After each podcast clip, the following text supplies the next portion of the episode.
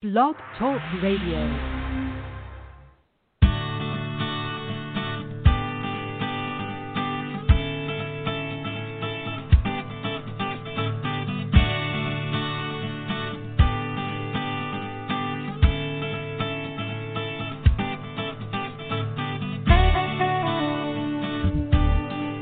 Hey there, everybody. Dr. Ross Greene here, coming to you live from Portland, Maine, uh, for another edition of Parenting Your Challenging Child. Uh, welcome to the program. We um, invited lots of folks to call in this week if they had things they wanted to talk about. Um, but in the meantime, I think we have Kim with us. Yes, Kim, is that you? Yes. Mhm. It's me. And I think we have Jennifer with us. Jennifer, is that you? You do. Excellent. And now we have been joined by Stella. Stella, don't talk Good morning. because there we go. How are you doing? Good, sorry. Good morning. I'm great. And yourself? I am well. Um, and I hope you all are too. Of course, since our last radio program, and this is not necessarily specifically related to parenting your challenging child, at least it doesn't seem so, we've seen the President of the United States and many of his advisors uh, contract the COVID 19 virus. Um, and simultaneously tell us that we should not worry about it. Um, but that's what's going on in the news right now. I'm not sure we need to talk about that today. We do have quite a queue of emails lined up of people who want to get our sage wisdom on issues related to parenting their cha- challenging child. But as we always do, let's start with any comments that any of you might want to make before we get rocking here today. Anything hot on the stove for any of you? Well, you know, the one thing I'm thinking a lot about as Halloween is approaching, and there are um, a lot of towns not too far from us canceling Halloween, and others having it. And but you know, people have different levels of um, concern. Um, you know, we have different levels of concern from our neighbors and such. So I think, you know, my daughter was having a, a little mini meltdown this morning when we were talking about it. So Halloween is potentially, um, since it's right around the corner, it's going to be a source of some difficulty for some families, depending Mm-hmm. on where they're at and how they're feeling about things.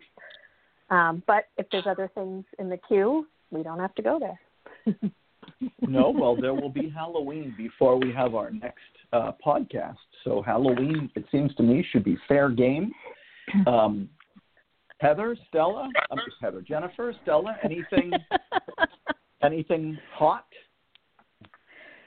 Well, also before our next podcast will be the Children's Mental Health Conference. And that has been on the front of my mind because the Facebook on this day um, app reminded me that two years ago, yesterday and the day before, I was there um, with two of the three other people on this call, and uh, it it caused me to break into a rousing rendition of Greg Santucci's song "I'm Alive, Awake, Alert, Enthusiastic," much to the chagrin of the rest of my family. But it's and a then catchy it song. Yeah. inspired it inspired me to riff on it. and I I don't ever post anything of myself singing on the B team, but you inspired me. I put I even put on a fuzzy sweater to be parallel to you, Jennifer. yes, I think that Well, Stella's and- singing is much better than mine, though. but I was And for very those of you- enthusiastic. I'm sure you were. For those of you who are not uh, in the loop, Lives in the Balance sponsors a children's mental health conference almost every year. This year it's on October 22nd and 23rd. It is virtual this year.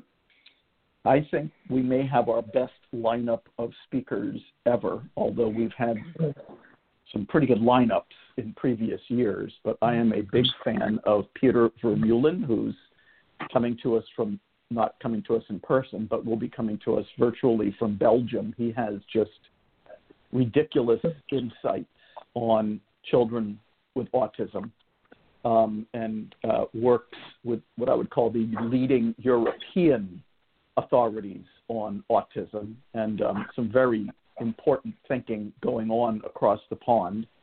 Um, we also have Nzinga Harrison, who is going to be talking about racism and mental health. Um, our director of uh, equity and inclusion, Stacy Haynes at Lives in the Balance, has heard Nzinga speak and uh, raves about her. I'm looking forward to that. We have Christopher Willard doing a keynote on mindfulness. We have Dana Thomas doing a keynote on teacher self care, and we have a bunch of breakout groups. I'm doing a few. Um, we're doing a few on infusing collaborative and proactive solutions into positive behavior interventions and supports. Something a lot of educators who are implementing PBIS would love to know how to do, and we've got two educators from Wisconsin who are going to enlighten us. Laura Rogers, our colleague from the school psychology program at Tufts University, is going to be talking about uh, ethics. Um, so it is really, um, I think it's our best yet. So um, if people want to sign up for that, they can do that on the Lives in the Balance website. And of course, not too long after that is the Lives in the Balance annual summit. It's our 10th anniversary Yay. summit. Wow. And our keynote Wow. is our board member, Mona Delahooke, who has been making some very good waves lately with a lot of her thinking that is actually quite congruent with how we think at Lives in the Balance. So she is the ideal keynote, but we have two keynote speakers. And the other is uh, Dr. Stacy Haynes, who is once again our Director of Equity and Inclusion at Lives the Balance, and she will be speaking on um, how to reduce disproportionality in our school discipline through application of collaborative and proactive solutions. Um, and so that we, a bunch of breakout groups in the afternoon there for people who are new to collaborative and proactive solutions and old hats. So registration for both of those is on the website. Um, see, uh, Jennifer, what happens when you bring those up. Um, well, I think And it's by the way- important to mention them. it is right, and I'm I'm not very I'm not very good at plugging things, so it's good that it's good that you are. Um, but we also decided yesterday that we're going to do our European summit virtually in late January or early February, and that is a uh, summit that is we've been doing that for a few years in Europe in person, but now it's going to be virtual.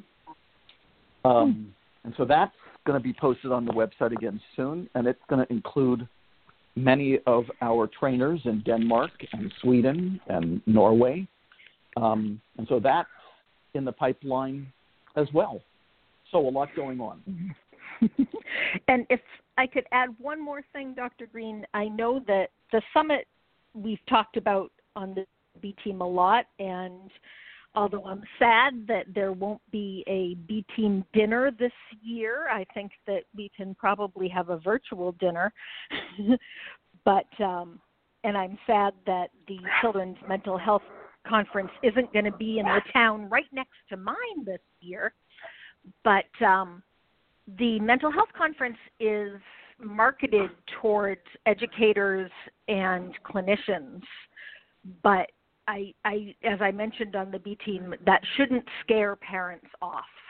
Um, Right. It's it's incredibly valuable for parents as well. I know that that it's it was explained to me that in order to be able to give the CEU credits, it had to be presented a certain way, I think. But parents You know, are our welcome executive and director will Liz find a know lot. more about that. Yeah, Yeah. I think that there's a lot for parents in it. If you have, if you're the parent of a child with autism, um, Peter Vermeulen is somebody you really need to hear speak because he explains autism in a way that anybody who's parenting or teaching a child with autism needs to hear. It just um, it, it, it's he's he's extraordinary at it. Um, so um, those are in the offing, and those the summit will happen after our next podcast. But the Children's Mental Health Conference is on October 22nd and 23rd, if I'm not mistaken. That's correct. And um, Yep. good info for people. Now, I should mention our call-in number, which I haven't called in, which I haven't mentioned yet, 347-994-2981. So if you have any questions uh, for me or uh, Kim or Jennifer or Stella, um, call in 347-994-2981. In the meantime, shall we begin with emails that have come in over the last month? Sure. Sure. Here we go. One of the problems, this is from a mom. One of the problems I've experienced using CPS is that I get lots of information from my child about how he's feeling. Then I summarize. So this mom is talking about the empathy tip here, but he's not prepared to go beyond that. He's happy to talk about his feelings and experience, but walks away when I talk about my concerns. He gets bored and is not interested in compromise. He feels that he is always right and my opinion doesn't matter. He also forgets about any agreements that we have made together and denies conversations even took place. Last night I tried, uh, I can't quite read this, our agreement, but he wouldn't, I tried to, something our agreement, but he wouldn't listen and he sent me out of his room to get past this. Any ideas? I suspect I slipped in a plan A somewhere as he wants to stay up till 11:30 on a school night and watch TV up till then. Surely I can implement the rule of no screens past 10 without having to negotiate. Do we have to negotiate everything in caps? And so now we have several different issues that this mom has presented to us. The first is that plan B seems to go awry after the empathy step. That's issue number one. Issue number two, he forgets about any agreements they have made together and denies that the conversation even took place. Number three, she slipped in a plan A because her expectation is that he not watch screens past 10. Does she have to negotiate everything? So we have three different issues there. And um, who wants to go first to help out this mom?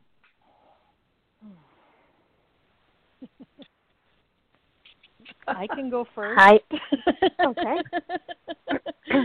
um, first off, how old did she? Did she say how old the child is? She did not say how old her son is. Okay. That sounds to me like a kid who has not bought into the process.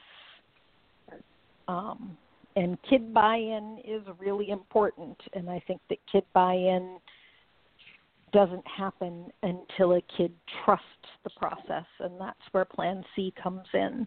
If he's not ready to move past the empathy step, it's because he believes that he's going to be in trouble. And if the empathy step is followed by slipping in a plan A, then of course he doesn't trust that he's not in trouble because you're following up the plan B conversation with a plan A solution.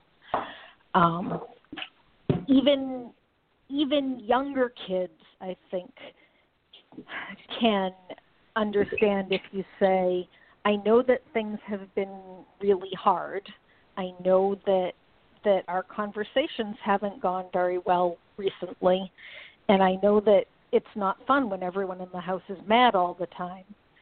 But I've found a different thing I want to try, and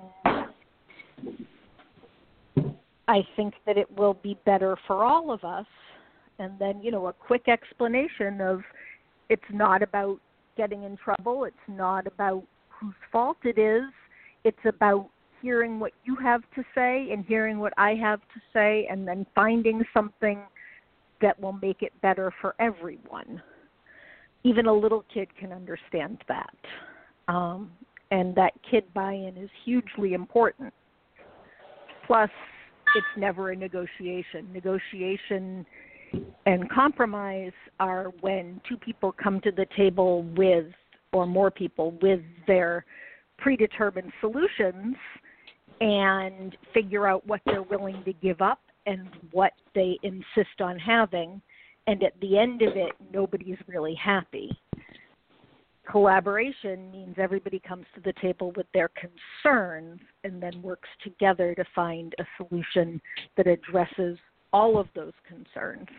And if you walk into the conversation with your solution predetermined in your head, then you're undermining your own process.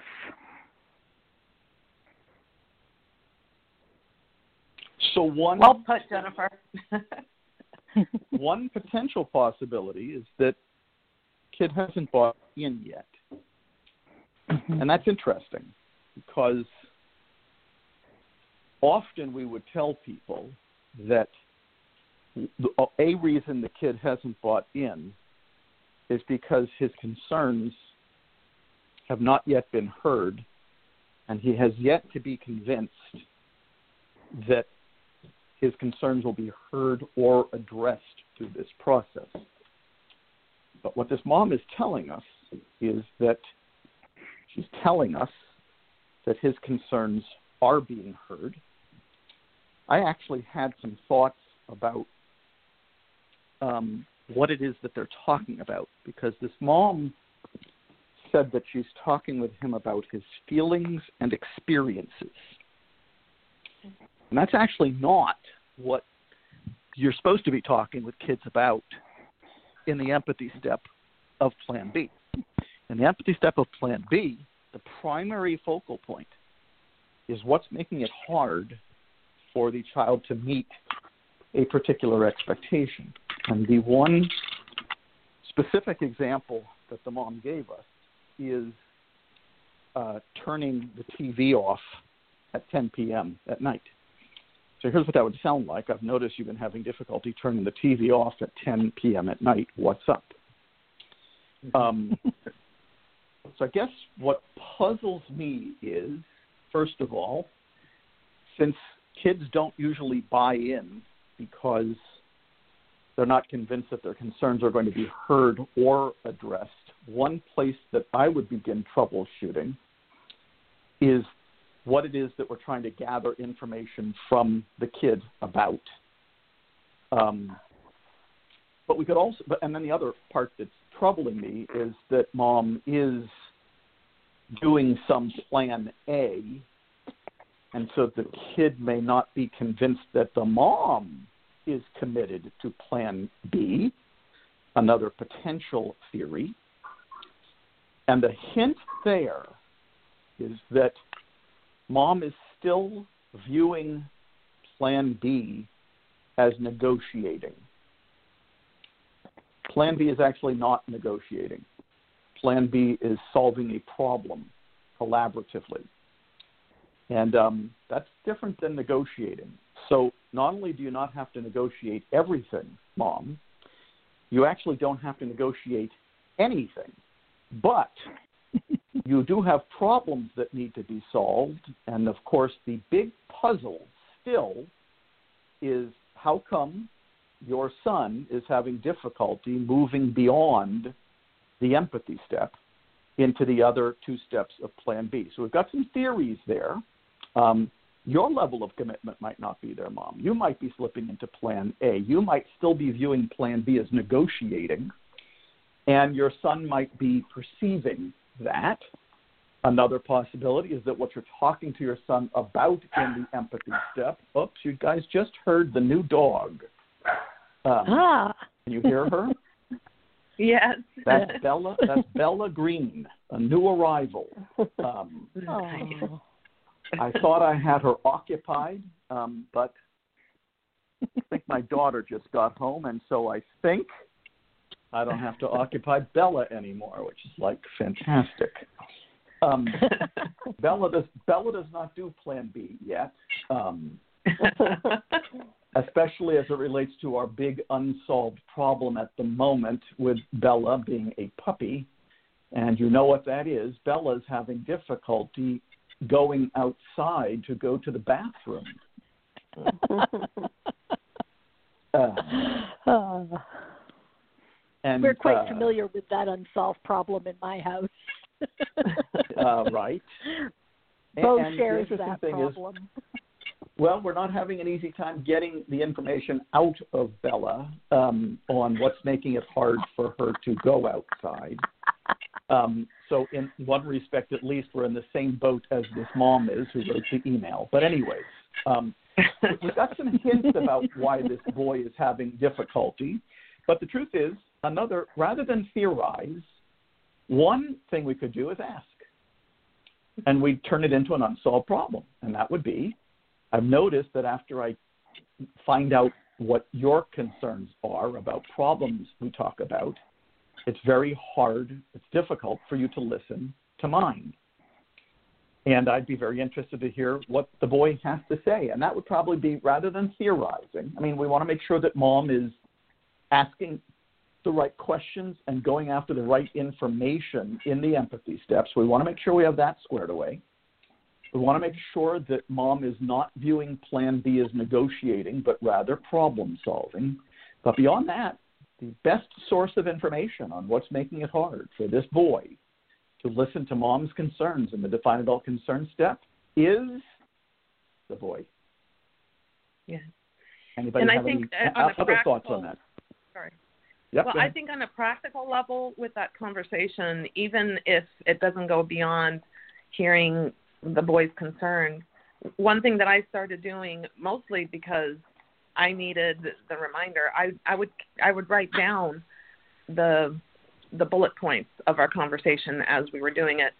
So I kind of charted it out and I would list um, his concerns and I would start kind of notating some of the ideas that I could bring up as my concerns, and then, you know, to to address the mom issue that the child doesn't even acknowledge that the conversation took place, then you have it written down, and you can come back to the table and say, okay, so when we talked last time, I heard you say this concern and this concern and this concern. I'm ready to talk about my concern now.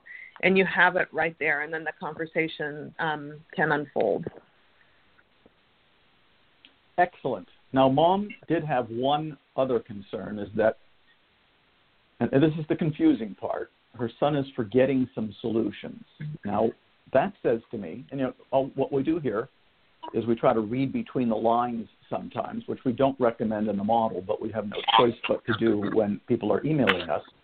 Mom said he's forgetting solutions. That says to me, it would seem to say to us, that they are sometimes making it all the way through Plan B, because otherwise there would be no solutions for him to remember. So now I'm a little bit more confused, but any suggestions for mom about solutions that her son is forgetting? I, um, yeah, I could pipe in here a little bit. I'm, I'm well. I'm first concerned that step one's being rushed because she said that she's getting information about feelings and experiences, but not about his concern or perspective. And then she talks about doing step two, and then she mentions the solution. So it sounds like they're getting all the way through. So I'm wondering if it's being rushed, and that the the, the problem is not being well defined um, to be able to actually get to a to a solution that has a 60 to 70 percent shot of working. And I, the other clue for me that it's being rushed is that he's walking away during step two.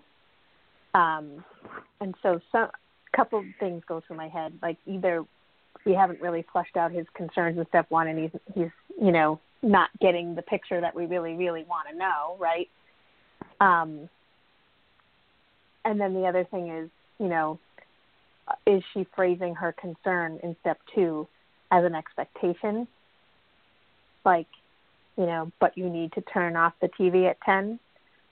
Would not be the way to phrase step two, right? It's your worry about that. You know, my concern is that, you know, I want you to get enough sleep so you have energy for the day tomorrow, right? Something like that.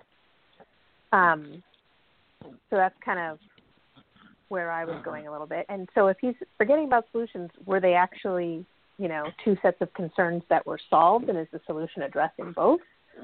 Um, and his forgetting might just be saying, you know, even if they did do a really thorough job of the steps, sometimes solutions don't work, and he's saying it's not working. And the way he's saying it is, I'm forgetting, right? And so, um, I'd ask him about that. You know, you had difficulty remembering the solution we came up with, and you know, and I'm also wondering if he he sounds like he has some words, right? But he might not have the words he needs to explain his perspective.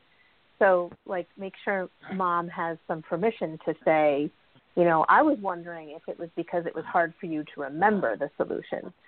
Um, and see if he like you know so you don't have to have it all be organic from him the words you know and then i bet she's kind of confused about that because my guess is he reminds him and it still doesn't happen so it might not be about the forgetting it might be about something else and making space for that you know i think those are excellent points uh, excellent points for what could really be going on um, between Can I the add lines one more thing? of what the mom is telling us, please. Um, when we we joke a lot on the B team about Plan A and Plan B clothing, and it's something that I was guilty of in the beginning, and that a lot of other people. You think you're doing Plan B, but what you're actually doing is empathetic Plan A but empathetic plan A is still plan A. So if you listen to your kids' concerns, but then you unilaterally impose a solution, that's still plan A. You haven't plan B'd your way to that solution. And because it's not a plan B solution, chances are greater that it's not going to work because even if you were empathetic, I know that my son once said to me, You're going to do what you want anyway, so why are you bothering to ask me? Very interesting. And, powerful uh, yeah that's, you know, so it's important to make sure that you're not doing empathetic plan A in plan B close. There's a lot that can go astray in Plan B, even though it feels like we're doing it right. But the bottom line is that if we don't know what's making it hard for the child to meet a particular expectation, we probably didn't do the empathy step. If we haven't let the child know why we think it's important that that expectation be met, how it's affecting the kid, how it's affecting other people, we probably haven't done the define adult concern step. And if we haven't come to a solution that is truly realistic mm. and truly addresses the concerns of both parties, what we call mutually satisfactory, we probably haven't done the invitation very well either. Mm. Now, as it relates to, let's say the mom did do all three steps to perfection, and the kid is truly forgetting solutions. And of course, we have expressed skepticism about what that actually means. But let's say he really is forgetting solutions. Uh, the usual answer is to write them down, post them somewhere. Um, and by the way, not only do kids sometimes say they're forgetting the solution because they weren't on board with it in the first place, sometimes they're saying they forgot the solution because it wasn't as realistic and mutually satisfactory as they first thought it was, and it's still not working for them, and we've got to go back and revisit the solution. So here's what's amazing. This was a, an email that was about, you know, six lines um, but we certainly have covered quite a bit of territory in terms of what could be going on here for this mom. And mom, if we haven't covered all the possibilities for you or, or helped you out to your satisfaction, call in on the next podcast and we'll try to help you even more. Here's another. Are you ready? Yeah. This is from, Yes. uh, let's see, this is from, I'm not going to say who, I just want to say whether it's a mom or a dad, but I can't quite see if it's from a mom or a dad. So it's from a parent. Um, you talked about natural consequences. Are you suggesting that as a parent, one should not deliver a consequence at all? Should we just administer this program or should we combine the two? My guess is that the child would lose trust would lose trust in you if you administered a consequence. However, if a child was mistreating things, you would naturally take them away. For example, if a child is using a laptop late at night watching films and disturbing others' sleep, would you take it away then and say we can talk about this tomorrow and figure out how to watch it again without affecting anybody's sleep? I'd really appreciate some feedback on this. Well, be careful what you ask for because feedback is what you are about to receive. Anybody want to tackle that one? Maybe I'll take a crack at that one first. We talk about natural consequences as consequences that are natural, that would occur anyways. And we talk about natural consequences in two ways. First of all, we say that they are very powerful and very persuasive. And secondly, we say that they are inescapable, unavoidable, and inevitable. That's why we call them natural consequences. Now, different people have defin- different definitions for what they mean by natural consequences. Amazingly enough, there are people who use the term natural consequences to actually refer to what we call artificial, unnatural, adult imposed consequences. So here's some example of natural consequences. If you don't share your toys with Billy, he's not going to want to play with you. If you tease the dog, you're going to get bit. If you don't study for a test, there's an excellent chance you're not going to get a very good grade. Those are natural consequences. They're inescapable, unavoidable, inevitable, and they are very powerful and persuasive. So, what I usually talk about is that um, the kids who we often find ourselves applying collaborative and proactive solutions to are the ones for whom the natural consequences really didn't change a thing. The problem, of course, is that when those very powerful, very persuasive natural consequences don't change a thing, what a lot of adults decide they should do next is add more, those of what we might call the unnatural, artificial, adult imposed variety. Perhaps including if you don't turn turn off your laptop, I am going to take it away.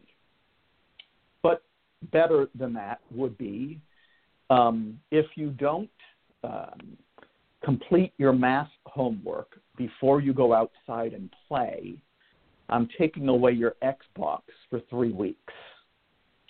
Those are adult imposed consequences. But of course, here's where life gets interesting. If and by the way, adult imposed consequences are also very powerful and very persuasive, but that's also where you'll lose me.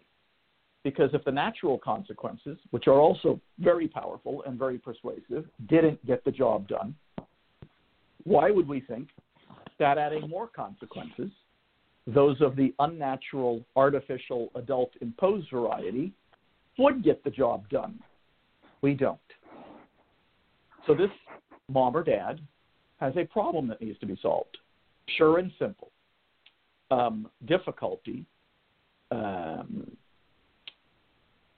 watching films at night quietly.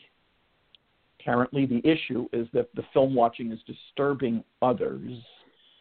I don't get the impression, of course, now we're reading between the lines. I don't get the impression that the child is forbidden from watching uh, films late at night. Nothing about that in the email. I get the impression that the issue is that the child is disturbing other people's sleep. And so, what we're looking for the kid to do is watch those films quietly. Now, if the child is also not permitted to watch lap, uh, films on the laptop past a certain time, then that would be a separate unsolved problem. But here's, I think, the key for me. I'm going to bet the house. This is a chronic unsolved problem. This is not this is not a one-timer. This is not a one-off. This happens more than once. And therefore, we should not find ourselves dealing with this unsolved problem in the heat of the moment. That's when consequences of the natural or unnatural variety start to make lots of sense to us adults when we're stuck in the heat of the moment yet again on an unsolved problem that's been going on for quite some time. So my take on this email, and I'd love to hear yours, is I don't doesn't sound to me like consequences are likely to get the job done, but it does sound like this mom or dad simply has a problem that has yet to be solved, and that the ideal timing in solving it is not right when it's happening yet again. That's my take. What do you all think? I completely agree. I it just it's it's so easy to set aside an unsolved problem like that and only refer to it when it's happening, you know, and it's it's just a great reminder to jot it down for yourself, schedule a time with your child, talk about it, and start addressing it bit by bit. Because that heat of the moment stuff is it's really, really tempting to just start mm-hmm. drawing the lines in the sand. Especially late at night after a long day. yes. Can I share a story with you guys? Of course. I was in line at Walgreens a couple of years ago, and I had stopped to pick something up for my son, who was probably about 14, 15 at the time. And uh he I was bringing him home food and he texted me to ask me if I was almost home and I texted him back and I said, "Yes, I just stopped at Walgreens to get something." And he texted me and said, "Oh good, because I'm hungry AF." Now, I'm going to assume both that you all know what AF stands for. And I burst Friday? out laughing. yes, exactly. or or as something. Um, and I burst well, out we, laughing. We had it. And and the the clerk looked over my shoulder to see what I was laughing at. And she read the message and she said to me, Well, what's the consequence of that going to be for for your child because she was upset that he had told me he was hungry AF. Now, I didn't have an expectation that he not say that to me, so it Mm. didn't bother Mhm. me. I thought it was funny. And I said to her, "Well, I'm going to feed him. He's hungry AF." she gave me a very dirty look, put my stuff in a bag, and ushered me out the door. you know, it, it consequences. I think we get a lot of pressure to to mm-hmm. give consequences, and I tell people now. You know, yes, there will be a consequence to that. The consequence is that we're going to sit down and talk about it and figure out how to make it better for everyone. Well, and a lot of people have what I call consequences on the brain. The minute Mm-hmm. anything is going on that is not in keeping with their expectations, their immediate thought is consequences. And in this model, our immediate thought is um, what problem needs to be solved here? And when are we going to solve it? Um, proactively. Um, so clearly, that other person had an expectation. I think that one of the keys is you said that you didn't have a problem with your son saying hungry after Friday, um, but apparently somebody else did. Um, mm-hmm. And that just says that you have different expectations, and that's fine. Um, but thinking that consequences are going to solve problems is where we go awry so often. I want to see if we can squeeze in, because we only have four or five minutes left here, one more um, to help out uh, this um, dad, I think. Hi there. I'm wondering if I should share the philosophy and approach with my son as we work through this. He's 16 and very bright. Just not sure if this would make it more or less effective if he knows that I'm working with a process outlined in a book. Um, Stella, you have a son who is in that age range, at least one of them. How did you play it with uh, your son? Well, I I used it as an opportunity to um, intro- to learn how to do a Plan B conversation. Um, I just put the book right out on the table and showed him um, showed him some of the scenarios that are that appear in the book in italics. And I, I remember him reading the um, is it the waffle incident right at the very beginning. Um, mm-hmm. And he he kind of read it and he looked at me and said, "Mom, this sounds like me." and um, and then we talked about Plan A, Plan B, and Plan C, and um, I, I wrote it out for him and just explained it. I let him see the the diagram of the conversation and you know um and we worked on it uh and to the point where when he and his brother sat down to have their first plan B that I would kind of mediate, um, you know, it was very clear that my son understood all of the steps and uh, had the basic structure of it. And and then Jennifer, just as you were saying before, you know, he would call me out and say, "Mom, you're doing Plan A and Plan B's clothing," and you know, and uh, it it kind of worked against me for a while there because he knew it so well. He would call me out on my plan A. So, yeah, but I I was transparent from the very beginning, and then especially when Stretch More, The Adventures of Stretch More came out, um, that that book was particularly helpful in helping him to understand what the conversation was for.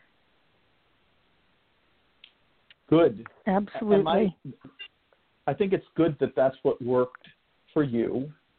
I think that if in the judgment of a parent or teacher they think a kid is going to be less willing to participate in the process because they feel that it's somehow artificial because it's coming out of a book, then that would be something to be mindful of.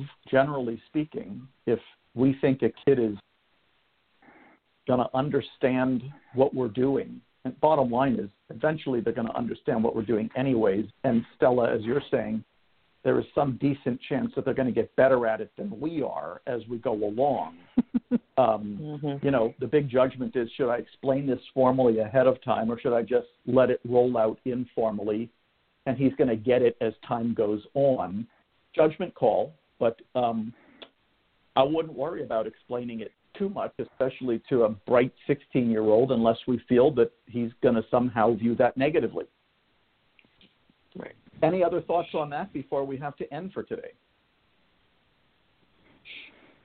I think I think uh, I was hit on the head. I'm a big fan of transparency too. Um, I could see that it could backfire, but for the most part, um, that has not been my experience. Mine either it certainly helped us. I On think with a 16 year old that, oh, go ahead. Yeah, go ahead. Knowing knowing that your concerns are going to be heard is huge. Right. Right. Yeah. The, and the course, skill here the, is you know, growing up.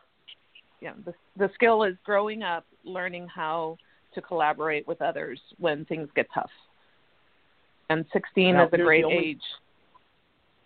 Here's the only caveat if you explain it. and then you don't do it, mm-hmm. Yeah. that, Well. then it is going oh, to you're going to get called face. on it. Big time. On that note, we are done with sage wisdom for the day. Thank you all once again. We'll be back next month. Take care, all. Bye.